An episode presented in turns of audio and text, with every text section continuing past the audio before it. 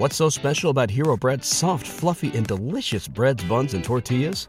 Hero Bread serves up 0 to 1 grams of net carbs, 5 to 11 grams of protein, and high fiber in every delicious serving. Made with natural ingredients, Hero Bread supports gut health, promotes weight management, and helps maintain blood sugar. Hero also drops other limited edition ultra low net carb goodies like rich, flaky croissants and buttery brioche slider rolls. Head to hero.co to shop today. Everybody in your crew identifies as either Big Mac Burger, McNuggets, or McCrispy Sandwich, but you're the filet fish Sandwich all day.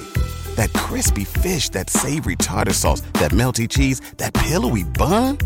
Yeah, you get it every time. And if you love the filet of fish, right now you can catch two of the classics you love for just $6. Limited time only. Price and participation may vary. Cannot be combined with any other offer. Single item at regular price. Ba da ba ba ba.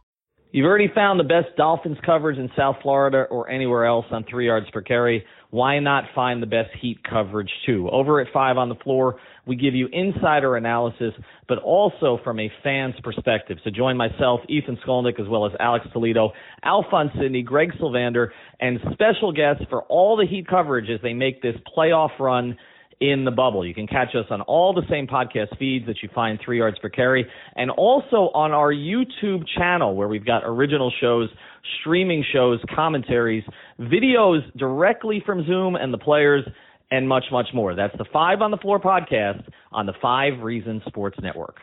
Let me introduce you to SafeCubbies.com. SafeCubbies.com offers modular office solutions designed to elevate your office space into a safe, workable, and functional environment. Their cubicles, dividers, and modular workplace systems can be customized with graphic branding, sneeze guards, whiteboards, acrylic sheets, and magnetic panels. Most importantly, most of the surfaces are made of non porous materials which make for easy cleaning. Adding to their professional series, there are private room solutions as well as their classroom series. SafeCubbies.com is a local company with over 15 years' experience working with the nation's leading modular display manufacturers. Give them a call at 754 216 1071 or visit them online at safecubbies.com. Once again, that number is 754 216 1071 for safecubbies.com. Let me introduce you to another sponsor to the podcast. U Break Wheel Repair and Remanufacturing Company. Tired of your wheels? Give your car a new and refreshed look by powder coating them with, with a new color. Even make it heat, hurricanes, or dolphin colors. They have 5,000 custom colors to choose from. Wheels faded and scratched, renew them with our in house wheel refinishing. They also repair cracked and bent rims while also offering in home service. They also offer powder coating and full metal refinishing on many other metal items such as outdoor furniture. U Break Wheel Fix has 15 years experience based right here south of Aventura in North Miami. You can check out a gallery of their work at U, the letter U, Break Wheel Fix on all social media platforms. For information, call 305 748 0112, or you can also visit them on the web at ubreakwheelfix.com. That's the letter U, break, wheelfix.com. That number again is 305 748 0112. Welcome to Three Yards Per Carry, a podcast covering the Miami Dolphins and the NFL. Now, here's your hosts, Chris, Alf, and Simon. And we're on, and welcome to another edition of Three Yards Per Carry. I'm Alfredo Artiaga. Simon Clancy is here. Chris Kaufman is here. And this is another disappointing edition of Three Yards Per Carry because we're going to recap another loss. But had you bet on Miami in this game, you would have won because you would have taken those six points and they covered with the late touchdown. Chris, tell the people how they could have made some money on the Dolphins this weekend. That's with MyBookie and winning season at returns at MyBookie, and that's where you can get double your first deposit. Double your first deposit. Get in on the action using promo code three yards, and uh, and that's how you double your first deposit. New players get up to a thousand dollars in free play designed to add more excitement to the sports you love and the games you bet. So uh, get in on MyBookie and remember to use the promo code three yards. Bet with the best this NFL season for your chance to win big. So your winning season begins today only at MyBookie. Beautiful. Now I'm going to talk about something that wasn't as beautiful. Simon, uh, I'm going to rattle off some numbers to you, and then I'm going to make a plaintiff statement. You ready? Hit me. 18, 14, 16, 47, 46, 26, 46, 38, and then 12. Those are plays that they gave up almost in consecutive order against the Buffalo Bills. Here's my plaintiff statement. What Sound the like lottery fuck? numbers. Uh, yeah, I mean, horrendous. Um, given the amount of money that's been spent on the defensive side of the ball, it was horrendous to see, frankly. Um, you know, we got gashed last week in the run game. This week we got gashed through the air. Um, you know, it doesn't help when your $80 million cornerback goes down on the third snap of the game, but that's why you have backups. That's why you have first round draft picks. Um, and the team got ruined through the air consistently. Um, no pressure on the quarterback at all. And look, people were talking yesterday about pressure, pressure. We can't get, you know, schematically, we've talked about this a lot on the podcast. Schematically, the Dolphins do it slightly differently. You know, um, you know, penetration is different for the Dolphins and the Patriots and teams that start like the Lions stylistically play this way than it is for other teams. But you know, it doesn't say that doesn't mean to say you're not still getting after the quarterback. You are, but there is a discipline element to it rather than just you know all out pass rush. Um, but the way that they the way that they rush the passer and certainly the way they they they, they gap as as interior defensive linemen means that you're essentially setting it up so that you are better on the back end. That's what the strength of the defense, all that's what the Belichick defensive strength has always been, and it's clear that that's where Flores is building his strength. But um, it didn't hold muster yesterday. It was at times embarrassing. Frankly, some of the tackling as well was was, was shambolic. And people are saying yesterday. I, I tweeted yesterday during a very frustrating second quarter that the 2017, the 2019 Dolphins would beat the 2020 Dolphins. Didn't specify a week. Um, but um and and people were like oh you know that's not true and you know there's been a lot of disruption in the off season and a, a big turnover of play well you know there's been a lot of disruption for for every team in the league. You know the green bay packers are the highest scoring team in the league. They're 2 and 0 they had a lot of disruption as well you know a lot of player turnover a lot of lot of turmoil. Um you know the arizona cardinals are, 2 and 0 um, there's a lot of teams that are 2 0. The 49ers are 2 0, and they've lost about 93 players so far this season, mainly to ACL injuries. Um, so, you know, what, if, if there's an excuse for the Dolphins, which is that, you know, it's been a little tumultuous in the off season and everybody's just getting to know each other a little bit, what's the excuse for the teams that are really good? Um, you know, I, because because it doesn't stack up. Um, I credit Buffalo. I think they're a really good team. I thought Josh Allen probably had his best game as a pro. Uh, he made some really good throws that I haven't seen him made in the, make in the past, which he always tends to do against the Dolphins. Um, Even then, Diggs, he probably should have had two interceptions and maybe three. yeah. I mean, Stefon Diggs underlined why he's one of the top three or four route runners in the NFL. Um, and, and Noah got a valuable lesson. But I just thought the Dolphins were bad, badly coached.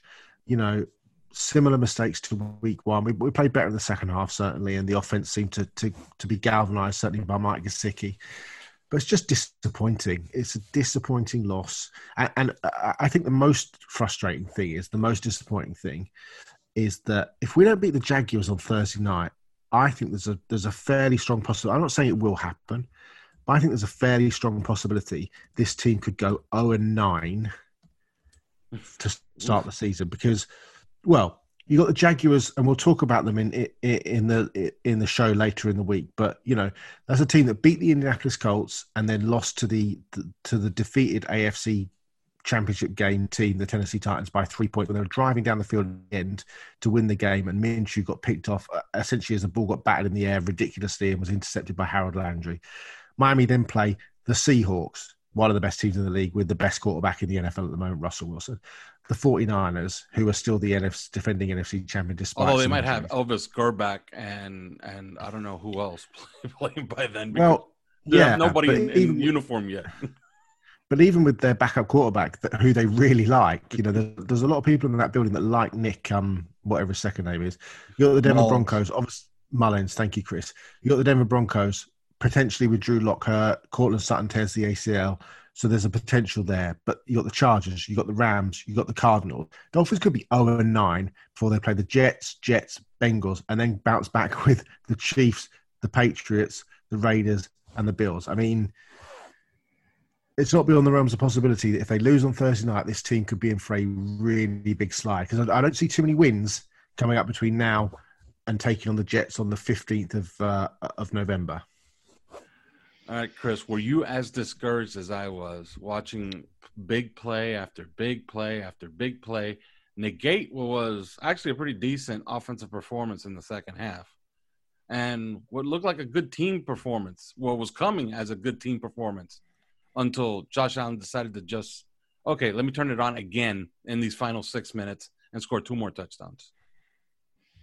Yeah, yes and no. Um, so disappointed, of course, come away with a loss, and uh, and especially the defense just fall apart the way they did. What I didn't like about this uh, these two games put together, and this game as as well as last one, is the lack of resiliency. We talked about last week on offense. Uh, DeVante Parker goes out with a hamstring, and the Patriots are doing a little bit better job against our ground game than maybe you would have hoped um, based on your game plan.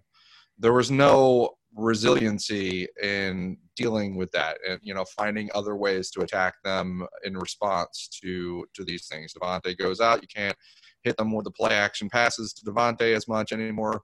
Um, the run game isn't isn't quite working. Well fine let's move on to this this and this. And and there was there was none of that. It was it became very um, predictable. And and so they they're you didn't you didn't see the ability to move on. This week byron jones goes out with uh, you know an injury four plays in or whatever and again it was the same damn thing um, you know because here's here's what you do if Byron Jones comes out, and Byron Jones is supposed to blanket their best receiver, Stefon Diggs, who's one of the best receivers in the league. Mm-hmm. You put the other guy, Xavier Howard, on him, right? Yes, and, you know, and, and I, I, mean, this is. I found it shocking. Not to interrupt you, you could go on as soon as I say this. I found it shocking that after the game, they said, "No, uh, Byron Jones was tasked to guard Stefon Diggs the whole game." And then when yeah. he leaves, okay, well, let's just put Noah Igbinoghene on him the whole game and and you know i sort of i sort of get it but it's still wrong like i, I sort yeah. of understand it like hey noah was preparing as as the backup and so he should have known stefon diggs and and you know, blah blah blah. No no that's still wrong because you you're supposed to show you're supposed to show show some resourcefulness. You've got these two corners one of whom was the number one corner until byron jones came in. And you know Byron Jones goes out, then you get the other guy on him, and you know maybe he didn't. If he didn't prepare as if he might have to play Stefon Diggs, then that's a problem with coaching too. So, um, so I, I, you know, the resiliency wasn't there because when Byron Jones comes out, the entire defensive uh, structure fell apart because now you have Noah Igbinoghene, a rookie in his second pro game, uh, what is it three years since he was playing on on the offensive side of the ball? Yeah um, he's got to he's got to play the one of the best receivers in the league and do it a without a pass rush which means that there's no clock running mm-hmm. right and and b constantly man to man with no help so he's just covering the entire field like especially on those deep crosses that they're playing or that, that they're, they're running no. Yeah, I'm there. Uh, he's just he's just playing a man the whole time, so he's got the entire fucking football field to cover. You know, I put a uh, clock on one of those Diggs. plays, one of those plays, and it reached 5.9 seconds. That is fucking ridiculous. Yeah, it's absolutely ludicrous, and that's that's a testament to how badly the pass rush failed um, in this game. And and so you're going to put it on Noah Igbinoghene, and I get you know I get it, like he especially that stutter, that stutter and go um, big catch that Stefon Diggs had. Um, you know, yeah, he he took his he took his lumps as a rookie in his second game, but this was a failure of the coaching staff and a failure of the planning and a, play, a failure of the resiliency and the resourcefulness, and that's the most discouraging thing because and you know that these guys should be on top of it. Your players are what's going to happen to them is going to happen to them. Byron Jones is going to get injured. DeVante uh, DeVante Parker is going to come up with a hamstring, etc your coaches are supposed to be able to to roll on and they're supposed to be able to be coaching the players well enough so that they can move on and um, and apparently they haven't been. And so that's that's why you're that's why you're 0 2 right now in my opinion. Now on the other hand i was encouraged by something and that is that you know the offense clearly got rolling in um, in this game, and by the end of the game, you know it was rolling so well that you know we'll talk about in, in our next podcast the Jacksonville game. But I'd be surprised if they didn't take a little bit of this momentum, offensive momentum, with them into that game. Mm-hmm. So you, I'm encouraged. This coming from somebody that expected prior to the season start expected this game to be a loss against the Buffalo Bills because I think they're a really good, they're a pretty good team. Um, expected this game to be a loss uh, without you know any kind of real home field advantage to speak of. Um, I think that, uh, and I having thought that this was going to be like a twenty to three drubbing where the offense wasn't going to come up with anything, mm. right? Uh, the fact that the offense came up the way they did after stinking basically in the first half, but then kind of coming on strong in the second half. I'm a little bit surprised by that on the upside. I'm a little surprised by and and encouraged by what Mike Gesicki did. I was a little surprised and encouraged by what um, some of the running backs did, especially Matt Breida, who I think was all right in the first game actually, and Myles mm-hmm. Gaskin mm-hmm. was all right in the first game, and I think I think they're kind of adapting a little bit on, with the running backs, and that's encouraging. Um, I thought that uh, Chan Gailey, you know, started to hit his stride a little bit in the second half. I don't know whether that's you know something that can carry forward or not, but um, but there was there were things. This wasn't supposed to be, in my opinion, a close game, and they ended up making it a close game. And so, I it's hard not to be at least somewhat encouraged by that. Yeah, and we're going to get into some of the positives from this game, which there were few, none on the defensive side, I would say. But let me ask you. That's true.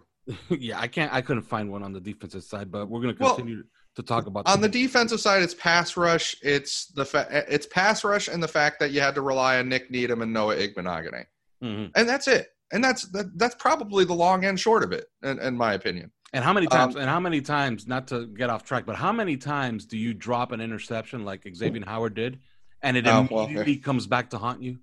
Oh yeah, it always it always does. But you know, I, I don't know. There's the reason these guys play DB and drop. yes. It it drives you nuts. I get it, but you know, dropped interceptions happen all the time. I was watching the the you know because we're going to talk about the Jags later.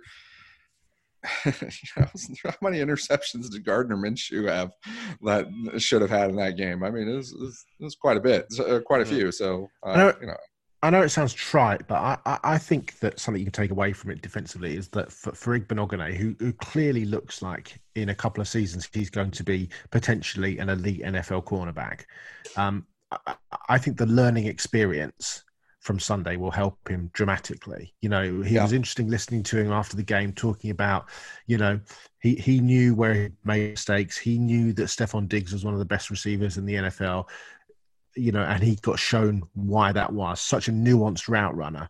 Um, you know, if you're going to take away some upside from that defensive performance, you you look at some of the learning experiences of playing guys like that, um, I, I, and I think that's probably what you can take for it in terms of the kind of the, I don't know, the the basic success or failures uh, uh, of Sunday. There were very few, but I think if you're going to look at it in a long term project style, then getting Igbinoghene on the field for 57 snaps as he was, mm. and and putting him out there on, on that island because he was very much on an island for a lot of the. I, I think Eric Rowe has played really well for two games. I will say that yeah. much. Um, I think he's done. And Christian Wilkins. Uh, Christian Wilkins was was decent. Yeah, I, I, I think it, uh, it was disappointing to be honest, I was disappointed in Wilkins. Given the game he had against the Patriots, I was hoping he'd carry that through, and he didn't. And that I thought that was a bit of a shame. I, I think that the, the, the real issue has been the money that's been spent on Ogbah and Lawson, and they're not bringing a great deal of anything to the table, neither in the run game or in that pre- those pressure packages that you'd expect them to do. And that that's got to be a worry for the yeah. Dolphins. I think. I agree. Yeah, and uh, I ran the numbers a little earlier. I just did an overview on the on the game this afternoon, and of the 11 incompletions that Josh Allen had, nine he was hurried or pressured on, and of those nine, seven were blitzes. Okay, mm-hmm. so obviously the the coverages that we're playing were working. If you could get to the quarterback within three seconds, but sometimes having Noah Igbinoghene out there, you know, trying to cover Stefon Diggs for in excess of five seconds on one time. One time, and that's what that, he, that's what he said. He said after the game that he'd never ever at any level of football had he ever played a game where he was asked to defend a, a player in man coverage for such a long period of time. Yeah, he said there would be times where you think, you know, the quarterback could almost make two throws before he before Allen was being able to make one. I mean, how embarrassing yeah, is though. that? I mean, it's horrendous, it's, isn't it? It's, it's horrendous. horrendous. Yeah. It's yeah. horrendous. You, you, look, really he, Josh Josh was able to stand back there in the pocket and pretty much do what he wanted because he had, to, you know, the threat was there. And if you're if you're Sean McDermott and if you're uh, Brian Daboll, you're going to be looking at, at, at, Dolphins film from the week before and seeing what Cam Newton did to the Dolphins and thinking Josh is going to have 150 yards rushing in this game. And actually, he didn't need to. Why would he didn't run hardly at all? I don't. Apart from that one run where we missed about 70 tackles and he almost got yeah, the first yeah. down, I can't think of any other plays where he ran. Actually, well, the Dolphins used uh, Jerome Baker a lot as a spy uh, when they didn't before. But, I mean, he, he beat us. He beat us that by throwing the ball all over us. I mean, that's yeah. what the and and it was. It's one of those things where, you know, I I know that the we're 0 2 and everything is falling apart and and it sucks and life sucks, but you know we just faced two quarterbacks in a row that can beat you, uh, you know, multiple ways, and so the the pass rush was horrendous, and there's no excuse for just how bad it was, but it it was also going to look i mean if you had to pick the games in the season when it's going to look the worst when the pass rush is going to look the worst it's against um, it's against quarterbacks like uh, like Cam Newton and Josh Allen, um, and maybe you know when we go fast forward a week and Russell Wilson comes in uh, as well, you know that's going to be him too, and then Kyler Murray. So I guess it just doesn't stop. But um, but I yeah, I mean it, it's tough. It's tough pass rushing guys that can really, really hurt you with their legs like that.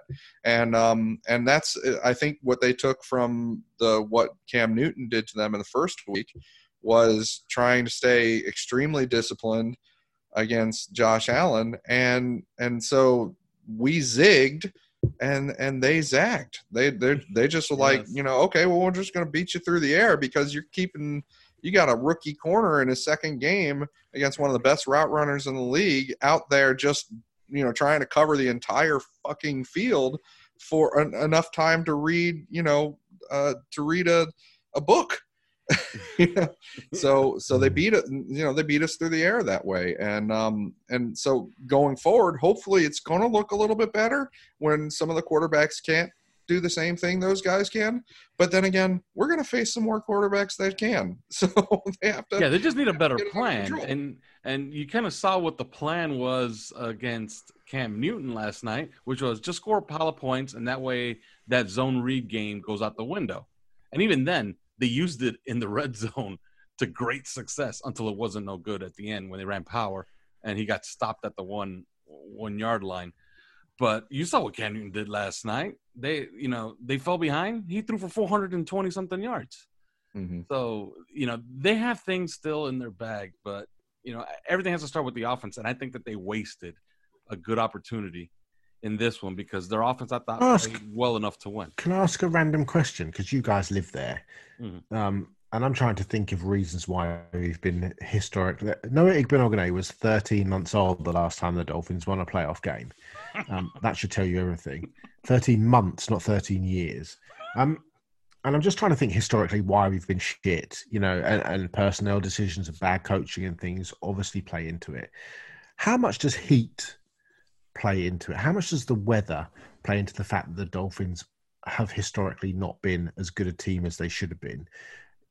It, does that have anything to do with it? I know we always talk about the, the, the advantage of heat because teams are coming down, but when you're playing in that all the time, do, does that cause the injuries that we seem to get to key players at, at, critical times? Does that have play into it at all, or is that just uh, is, is that just excuse making for excuse making excuse making's sake? Uh, it could be that there could be some merit to it because uh, if you remember the Shula years in the 90s and in the 80s, uh, a lot of those Dolphin teams were pretty damn good teams that were pretty well thought of before the season. And every single one of those teams used to fade in December. and and everybody attributed to the ridiculous practices that Shula had in training camp and during the season. So they would attribute it to dead legs and just generally being tired toward the end of the year. Same thing for Jimmy Johnson. But I don't know if it applies today, you know, in today's day and age. I tell you one thing the Buffalo Bills got mm. so lucky with the weather on Sunday because they got the most pleasant weather imaginable. They got intermittent showers, so it's like okay, it's hot, oh, yeah. but it, but here, take some nice little mist for you for like five minutes. You know what I mean? So you can cool off, and it was constant all, all game. So, you know, the Bills never really got to feel that heat that we usually have down here. I but, I think it's the opposite.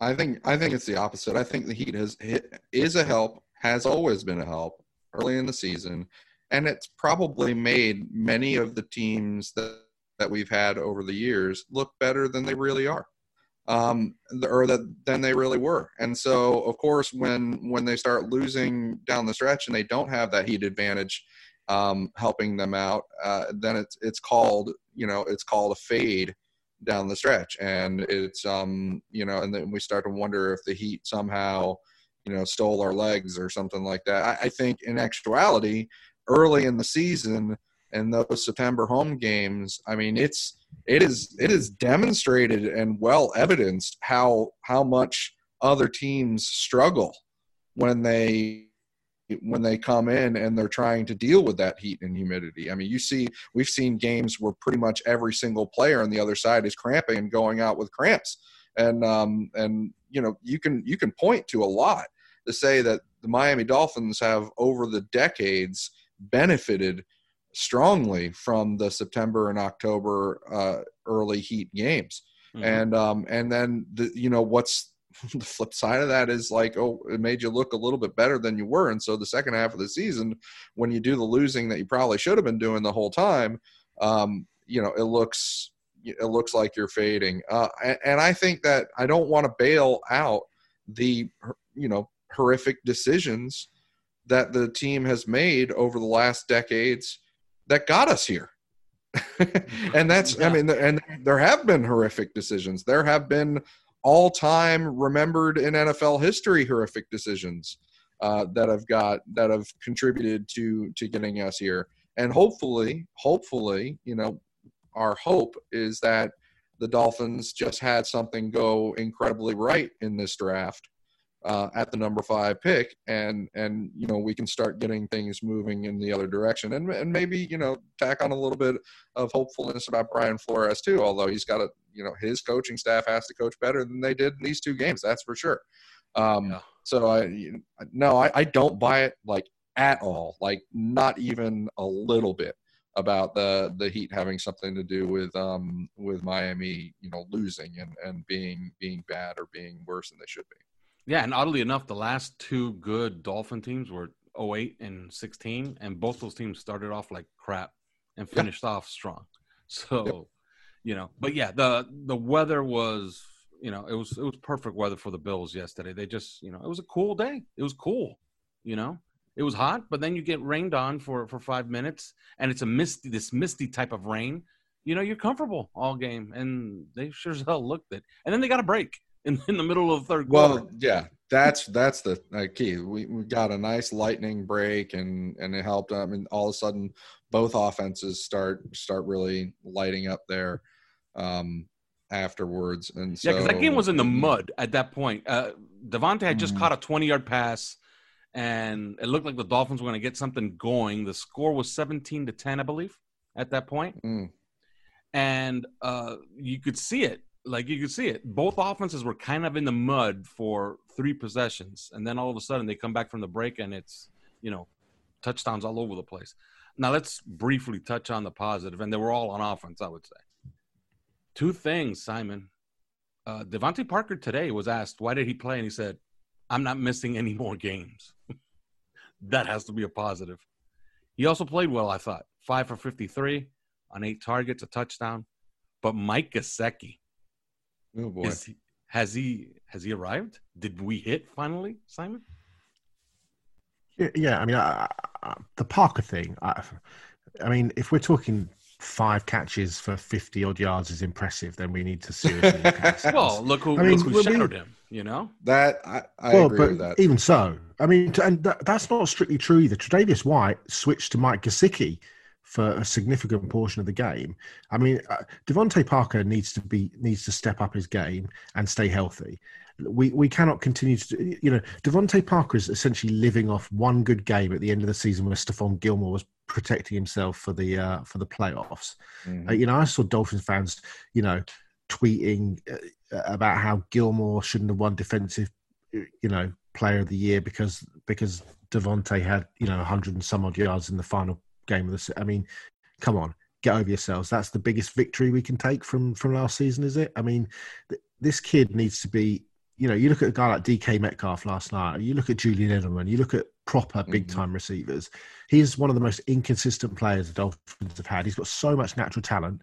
Yeah, he can't get he can't get open consistently. He can't consistently week in and week out play to the level that you'd expect him to do. Um, so until he consistently performs like the receiver that he should be, then you know let's not let let's not waste any more energy on him. Mike Gesicki, on the other hand, Arrow very. I mean, I thought Arrow was up last year anyway. He has got ridiculously strong hands. He must have the strongest hands of almost any receiver. I mean, he makes so many contested catches and sort of reaching, grabbing catches where he you think he, he's going to have the ball knocked out of his hand or he's going to, you know. I thought he was brilliant. Uh, I mean, he had a couple of really great blocks as well. On he had a great block um, in the third quarter on a run play that was essentially pulled back because Parker, ironically, uh, Yeah. got a block in the back on um, on Micah Oh, Hyde. He was- that was absolutely crushed someone. Yeah, well, it was. And- it was. And there was no excuse for that. someone. There was no planet that was where you're not going to get called for that. I mean, it's just unbelievable. It was horrendous. But I thought I thought Gesicki was, brilliant. and it just you know he should be having he should be doing that every week. He's he consistently can get open against linebackers. He consistently can get open against safeties. And let's be honest, he consistently got open against probably the second or third best corner in the NFL in Tre'Davious White. Throw him the ball. He should be the lead part of that offense. He gets Mhm. open. You can throw the ball up in the air. He'll go up and get it. You know, he can make short, medium, interim, um, short, medium, and sort of medium slash deep receptions. Through you can throw to him down the sideline. I think he's a, he's developing into one of the the best young tight ends in the NFL. I don't think that's any stretch to say that Gesicki is now probably a top six, top eight tight end in the NFL, uh, and he's only getting better. And he's only getting better actually in in both aspects of the game. His blocking is much improved, but he could be a monster in the pass game. I think he I think he was superb. Yeah, Chris, I would say another another spot that I guess you could take solace in is that they tried to improve the running game over an off season. Mission accomplished. It's Well, better okay, than what so- they had for sure, but I I love what Solomon Kindley's doing, and except for Jordan Howard. Uh, Matt Breida and Myles Gaskin look like they have some some giddy up. They're hitting the hole hard. They're getting yards after after contact. Jordan I Howard's was actually encouraged. having a statistically worse season than Kalen Ballage. Kellen Howard's having a s- yeah than Caleb Ballage. He's he's got 13 carries for 11 yards. I think Ballage had a better, um, which is Uh, it's astonishing. That is that is astonishing. I'm astonishing. going to sit. I'm actually But- going to sit here and just go while you talk. I'm going to go through the first two games of last season and look at Ballage's stats and see who's doing worse. Wow. So Chris, Um, I, so I'm a really couple of cl- a encouraged. couple- 99 yards on four and a half yards per carry when they were behind and playing a little bit nervous. I thought it was part of their offense. I thought it was good. I thought it was, you know, it, it looked competent. I th- so a couple of cleanup points. First, you, you said you know there's nothing to take away from defense. I actually did take a couple of things away from defense, and that's Eric Rowe and uh, Kyle Van Noy. I like how, how they're playing right now. I don't think Jerome Yeah. Baker's playing bad football right now either. I think that there's um there's some encouraging things uh, from this game from a Raekwon Davis, and you know so so there's there's some stuff there um, on on the defensive side of the ball. Uh, Uh, so let's let's get that out of the way. Second, um, you know, getting to the to the Mike Gesicki thing, just two things, two two quick things to point out is is one, um, you know, think about what he did in that first training camp when he was here, and the Yes. old you know the old adage, if they don't bite as puppies, then they you know they don't bite. Mhm. Um, you know he he he really he really had some moments in that training camp. I mean when when it looked like he was he was able to moss these people and and stuff like that. So it's it's nice to see that that it's working out. Um, the the second thing, Chris? Mike Gesicki. Oh yeah. Yeah, it's nice to see that that's working out in the second year when he's you know no longer a rookie. It was working out late in the, late in the year. The second thing about Mike Gesicki is is you know is the arrow really pointing up? Is it just a game or two? Um, I say yes because look at his blocking, and I think that it's on a, a completely different level than what it was last year and what it was in college when you know he was basically just panned and made fun of constantly for his blocking. Um, I think that he's doing a lot better job there. Now, to get to your point about the ground game, you know, what do you take from this? I take what I've taken from both weeks is a Jordan Howard that's just not working right now, and you know maybe they figure out how to make that work. B, um, they they pass to open up the run. And and that's that's what i've seen in the last two weeks is that they need to pass in order to open up the run not the other way around. Um, or at least there are times in the games when the game when it seems like they have to do that. They've clearly found something with uh, myles gaskin. Uh, two weeks in a row he's shown a little bit of things but they've clearly also found something with matt breida uh, two weeks in a row we've seen that he runs well um, in this in Good this player. offense yeah, he's a good player. I think that I think that there's there's meat on the bone there.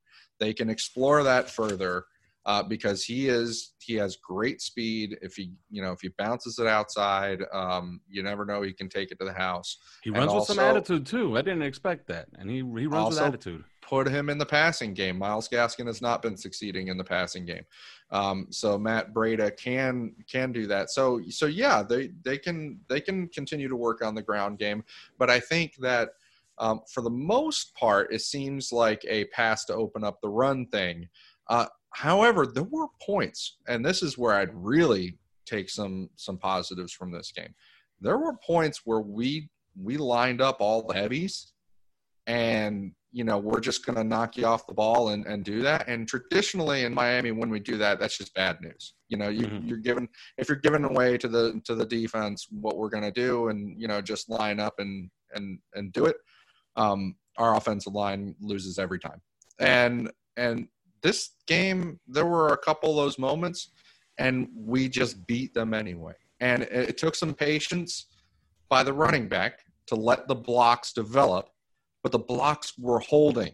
You know, the tight ends were holding their blocks, and the the guards and the interior linemen and you know the tackles were holding their blocks, and so that's where you find that little crease that you didn't think was there, and that's just because everybody's holding their block, and the and the running back is being patient enough to actually, you know, wait and see it and and run right through it. So I took a lot of encouragement from that in particular in the ground game, and I think that you know we talk about it, Solomon Kindley, Austin Jackson doing better than than maybe we would have even expected um, right away as rookies. I think that Ereck Flowers has I think not Flowers is playing well. Yes. yeah, he's not been the bad flowers that we've talked about in the past. No. He's he's playing a lot more like the good flowers. Um, you know, Jesse Davis, he might not be long for this line. I think Robert Hunt eventually. I think they all want Robert Hunt eventually in I there, think right? Davis is struggling big time, and He is. He is. He's not. He looks average. He or or maybe slightly below average. That's that's what he is uh, as far Mhm. as a, a right tackle is concerned. Um, Robert Hunt eventually will be replacing him, and we know that eventually you're going to have to get a a a higher profile center in that position than than Ted Karras. But um, but yeah, I took some real encouragement from that offensive line and Mhm. what they could do against a, a good Buffalo front. Because when we started to turn it around, I saw the offensive line kind of leading the way, and um, and that's really that's really encouraging, and, and we'll see if they can continue it now. So I got the results of our running back. Uh, what's the word for omni shambles? Omni shambles is probably the right word. Running back omni shambles. The Jordan Howard versus uh, Kalen Ballage off, if you like. Howard, 13 carries, a whopping 11 yards, at a breathtaking 0.8 yards per carry. Are we going Hmm. higher or lower for Ballage over the first two games of last season? I'm going to go higher. I'm these- Alf? I mean, Alf, you're going to go higher because you're, you're, you know, He you've ran for about impregnate Ballage. 379 So yards, right? In the first in his in his mind. I don't think he ran for 379 inches, let alone yards. So here we are. So Howard, 13 carries, 11 yards, 0.8 yards per carry. Would you believe that Caleb Ballage had nine carries for five yards at 0.5 yards per carry? Astonishingly, Yes. Jordan Howard's historically bad start to the season is actually a good start to the season when compared with Caleb Ballage's absolute shit show of a 2019. I'd be Yep. fair to Jordan for just one moment in that saying that probably how many of his carries have been like goal line or very short yardage? Like probably yeah. uh, probably half of them. right? He gets the first carry of the game, any goal line stuff, and that's it. Yeah. that's basically it, yeah. I mean that's that's a raw deal if you're Jordan Howard, but at the same time I think that's pretty much all he can do. Hey, but to be fair, if I told you before the season that he was going to have 16 touchdowns this season, because that's what he's averaging, that's what he's heading Yeah. right now, Yeah, Would you do be happy with that? fantasy? would you say, What do you do in fantasy? Do you do you play Jordan Howard? No. No. 'Cause you- I all you think I mean, gonna get Kalen Ballage has got to be looking. points. Ballage's got to be looking at that, thinking, "Howard is shit, man. he's better than me." Well, that is it. That was your recap of the week two loss to the Buffalo Bills. The next time we talk to you, we will preview Jaguars Thursday night football. Can they get a win? They better. But till then, Thanks for listening to Three Yards Per Carry. You can subscribe via iTunes, on Podbean, or your usual podcast provider.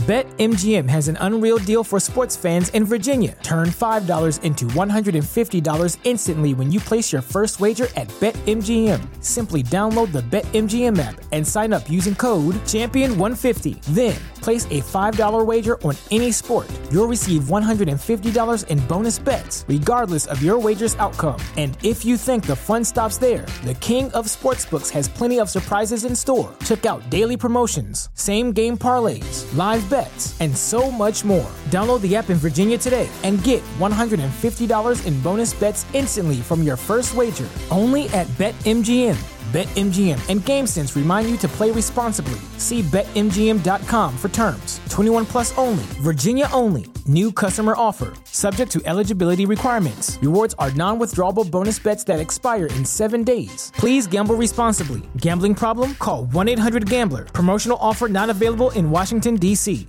What's so special about Hero Bread's soft, fluffy, and delicious breads, buns, and tortillas? Hero Bread serves up 0 to 1 grams of net carbs, 5 to 11 grams of protein, and high fiber in every delicious serving. Made with natural ingredients, Hero Bread supports gut health, promotes weight management, and helps maintain blood sugar. Hero also drops other limited edition ultra low net carb goodies like rich, flaky croissants and buttery brioche slider rolls. Head to hero.co to shop today.